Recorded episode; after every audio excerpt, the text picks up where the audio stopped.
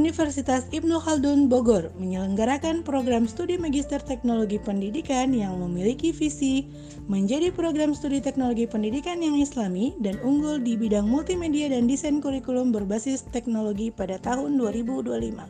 So, tunggu apa lagi guys? Mari bergabung bersama kami di program Magister Teknologi Pendidikan Universitas Ibnu Khaldun Bogor.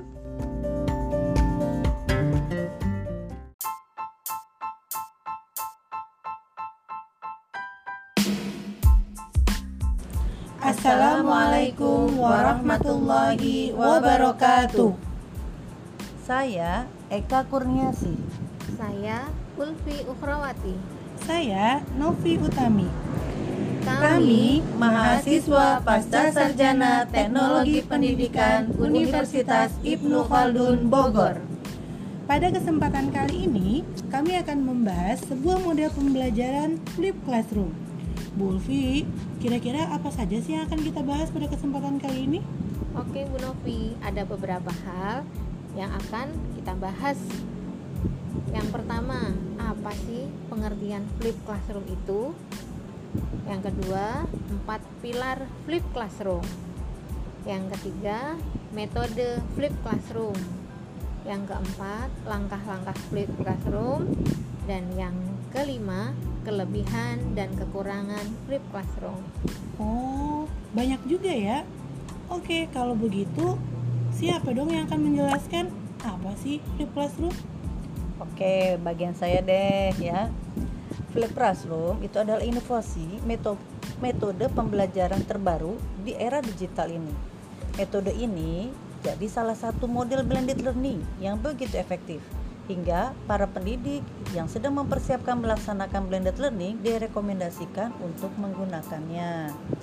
Nah, ada penelitian yang mengungkapkan metode ini ternyata sangat efektif untuk mengubah peserta didik yang pasif menjadi aktif dan juga dari pembelajaran pembelajar yang ogah-ogahan menjadi bertanggung jawab untuk menguasai konten pembelajaran karena metode ini benar-benar mengaktifasi dan mengembangkan keterampilan berpikir peserta didik baik secara mandiri maupun kolaboratif dan di sini guru banyak berperan sebagai fasilitator, pembimbing dan motivator. Itu penjelasan sedikit tentang flip classroom. Sudah jelas? Oh, begitu. Beda ya dengan pembelajaran zaman dulu kalau zaman dulu istilahnya tradisional classroom. Oh, oke okay, oke okay, oke. Okay. Nah, tadi kan Bu bilang kalau ada pilar-pilar seperti rumah. Bagaimana sih? Maksudnya apa sih pilar itu Bu? Ya, betul. Ada empat pilar flip classroom. Gampang lo ngingetnya. Flip. Nah, flip. Bukan Philip, bukan? Flip. Oh. F flexible environment. Nah, maksudnya fleksibilitas dalam hal waktu, tempat pembelajaran, dan gaya belajar peserta didik. Di sini, peserta didik dapat melakukan pembelajaran di tempat dan pada waktu yang paling disenangi, serta dapat disesuaikan dengan gaya dan kecepatan belajarnya. Pilar yang berikutnya L atau learning culture atau budaya pembelajaran. Nah, pilar ini mengacu pada pendekatan pembelajaran yang berpusat pada peserta didik atau student center yang mengembangkan otonomi peserta didik menuju independensi dalam pembelajaran. Nah, dalam flip classroom ini, peserta didik berperan sebagai kreator yang akan mengkonstruksi pengetahuan atau aktor yang terlibat dalam pertunjukan dan sekaligus menjadi evaluator untuk pembelajaran masing-masing. Pilar yang ketiga I atau intentional content. Nah, konten pembelajaran dalam flip classroom itu diprogram dengan sangat baik oleh guru sehingga semua aktivitas pembelajaran terintegrasi dengan tujuan kemudian melibatkan serta sekaligus mengembangkan keterampilan berpikir dari peserta didik. Pilar keempat, profesional educator. Nah, guru yang menjalankan flip classroom harus benar-benar profesional. Tuntutan flip classroom terhadap profesionalisme guru jauh lebih tinggi dibandingkan pada kelas tradisional. Dalam flip classroom ini, guru tidak hanya menguasai bidang studi yang diajarkan dan kompeten membangun blended learning yang efektif untuk bidang studi itu saja, tapi guru juga harus berkomitmen untuk terus memonitor, membimbing, dan memberi umpan balik ketika dibutuhkan oleh peserta didik. Gampang ya ngingetnya, flip. Ya. lucu ya flip gitu ya nggak boleh kepleset ya harus flip oh bagus bagus bagus keren juga ya flip classroom ini nah ternyata Bu Ulfi kemarin saya baca Tahu nggak Bu Novi? Ada yang namanya metode flip classroom. Siapa yang tahu? Bu Ulfi atau Bu Novi? nah kalau itu saya pernah baca Bu Eka saya pernah baca di eh, di Google di Google gitu ya Google Oh kali. Google, ya. Nah saya pernah baca katanya, oh nggak boleh katanya kata mereka. Banyak banget. Menurut sumber yang saya baca, metode flip classroom itu dibagi menjadi tiga tahap. Nah, yang pertama itu disebut dengan before class atau sebelum kelas dimulai. Nah, pada tahap ini peserta didik sudah mempelajari materi yang akan dibahas sehingga peserta diha- peserta didik diharapkan mampu mengingat dan mengerti dengan materi yang sudah diberikan baik yang diberikan melalui reading text, listening to lecture videos atau melalui aktivitas lainnya. Yang kedua, in class atau saat kelas dimulai. Pada tahap ini, peserta didik dapat mengaplikasikan dan menganalisis materi melalui berbagai kegiatan interaktif di dalam kelas. Tahap terakhir itu disebut dengan after class atau setelah kelas berakhir. Nah, pada tahap ini, peserta didik mengevaluasi dan mengerjakan tugas berbasis proyek tertentu sebagai kegiatan setelah kelas berakhir. Nah, Bu Eka, Bu Ulfi, katanya rangkaian yang di atas itu merupakan keterkaitan flip classroom dengan taksonomi Bloom. Bener nggak sih? Betul sekali. Taksonomi Bloom itu kan ada enam tingkatan ya.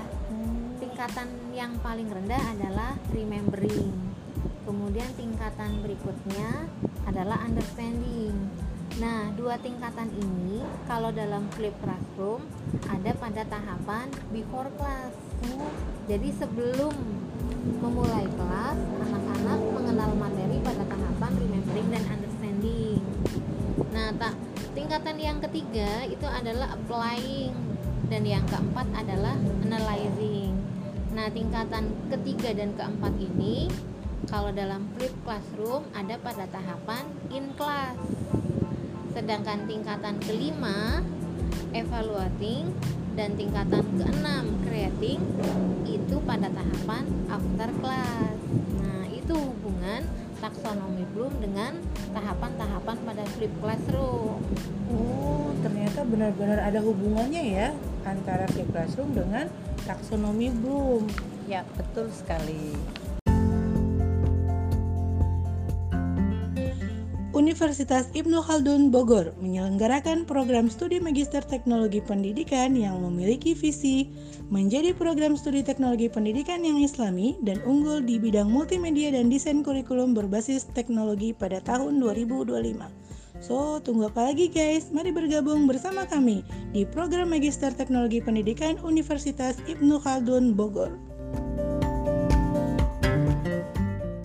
Lalu, tahu nggak ketika kita ingin melaksanakan flip classroom ada tahapan-tahapan atau prosedur atau langkah yang harus kita bangun. Karena Apa itu? Ya karena ketika kita membangun eh, langkah-langkah flip classroom itu sama dengan kita membangun blended blended learning. Ada yang mau tahu? Mau mau. oke. Blended ada lima learning ya? itu apa ya Bu Eka? blended learning itu adalah pelajaran yang di mix ya Oh, Begitu. bukan kue doang ya yang di mix ya? baik Mix saya antara online, Online sama dan- offline ya gitu. betul sekali Oh, begitu begitu wah. oke Coba apa, apa saja Bu Eka? Baik, yang pertama adalah implementasi flip classroom itu tidak harus selalu langsung mencakup semua pokok bahasan dalam satu mata pelajaran. Artinya eh, guru bisa menyampaikan hanya untuk satu pokok bahasan. Jika guru tersebut sudah mulai mahir dan peserta didik juga sudah bisa beradaptasi, maka barulah pokok bahasan lainnya dapat ditambahkan. Itu yang pertama, impl- dalam implementasi Flip Classroom. Yang kedua adalah teknologi yang digunakan pada Flip Classroom ini harus berwujud Learning Management System atau LMS sehingga semua konten dan media terpusat dan dapat diakses kapan saja serta semua aktivitas dan progres peserta didik terekam dan dapat diakses kembali dengan mudah. Kemudian yang ketiga, guru perlu menyediakan video pembelajaran yang komprehensif dan menarik. Yang biasanya memang eh, video itu lebih memudahkan peserta didik dalam mencapai suatu eh, pengertian atau pemahaman yang eh, lebih mudah, lebih mudah ya. Nah, dalam prakteknya eh, mereka dengan mudah menghentikan video tersebut ketika ingin membuat suatu catatan dan memutarnya kembali video tersebut untuk mempelajari poin-poin tertentu. Kemudian yang keempat, flip classroom sangat bergantung pada partisipasi peserta didik. Oleh karena itu, semua peserta didik perlu diberikan pemahaman tentang esensi keterlibatan mereka sebelum memulai flip classroom serta memonitor dan terus memotivasi mereka selama implementasi hingga mereka benar-benar uh, termotivasi atau motivasinya terbangun. Kemudian yang terakhir yang kelima adalah guru pun perlu melakukan perbaikan yang berkelanjutan hingga kelas yang dibangunnya semakin komprehensif dan kemahiran kemahirannya mengimplementasikan flip learning, flip learning semakin mumpuni.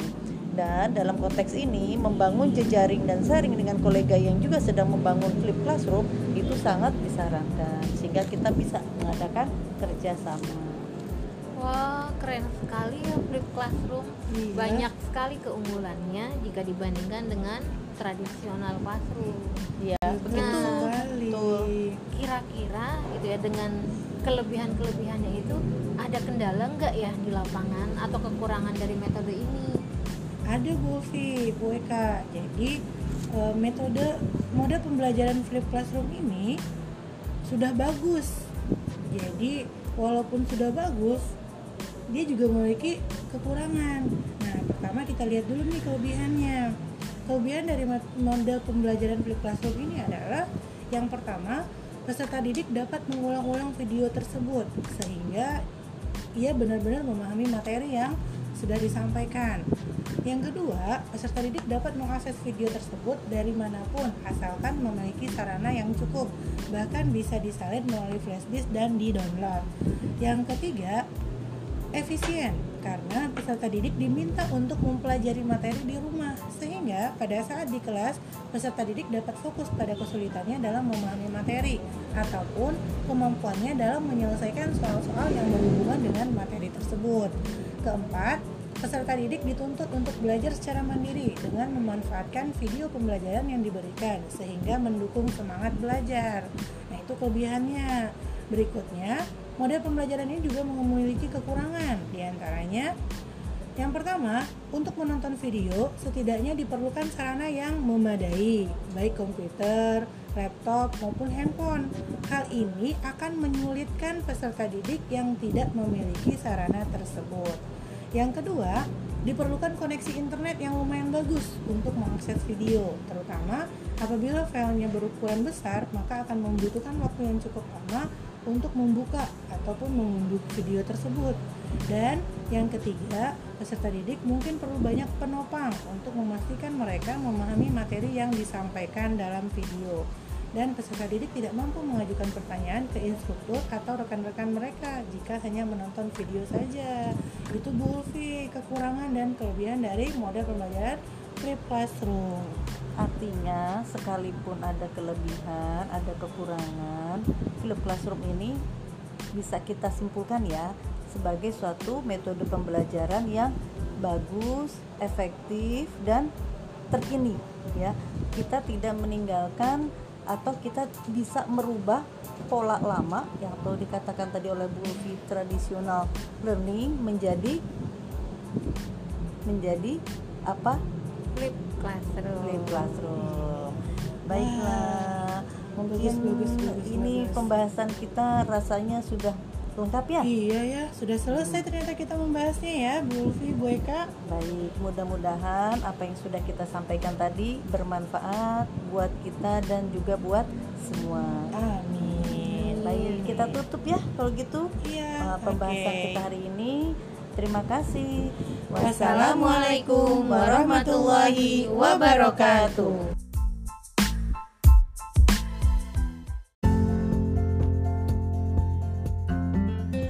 Universitas Ibnu Khaldun Bogor menyelenggarakan program studi Magister Teknologi Pendidikan yang memiliki visi menjadi program studi teknologi pendidikan yang islami dan unggul di bidang multimedia dan desain kurikulum berbasis teknologi pada tahun 2025. So, tunggu apa lagi guys? Mari bergabung bersama kami di program Magister Teknologi Pendidikan Universitas Ibnu Khaldun Bogor.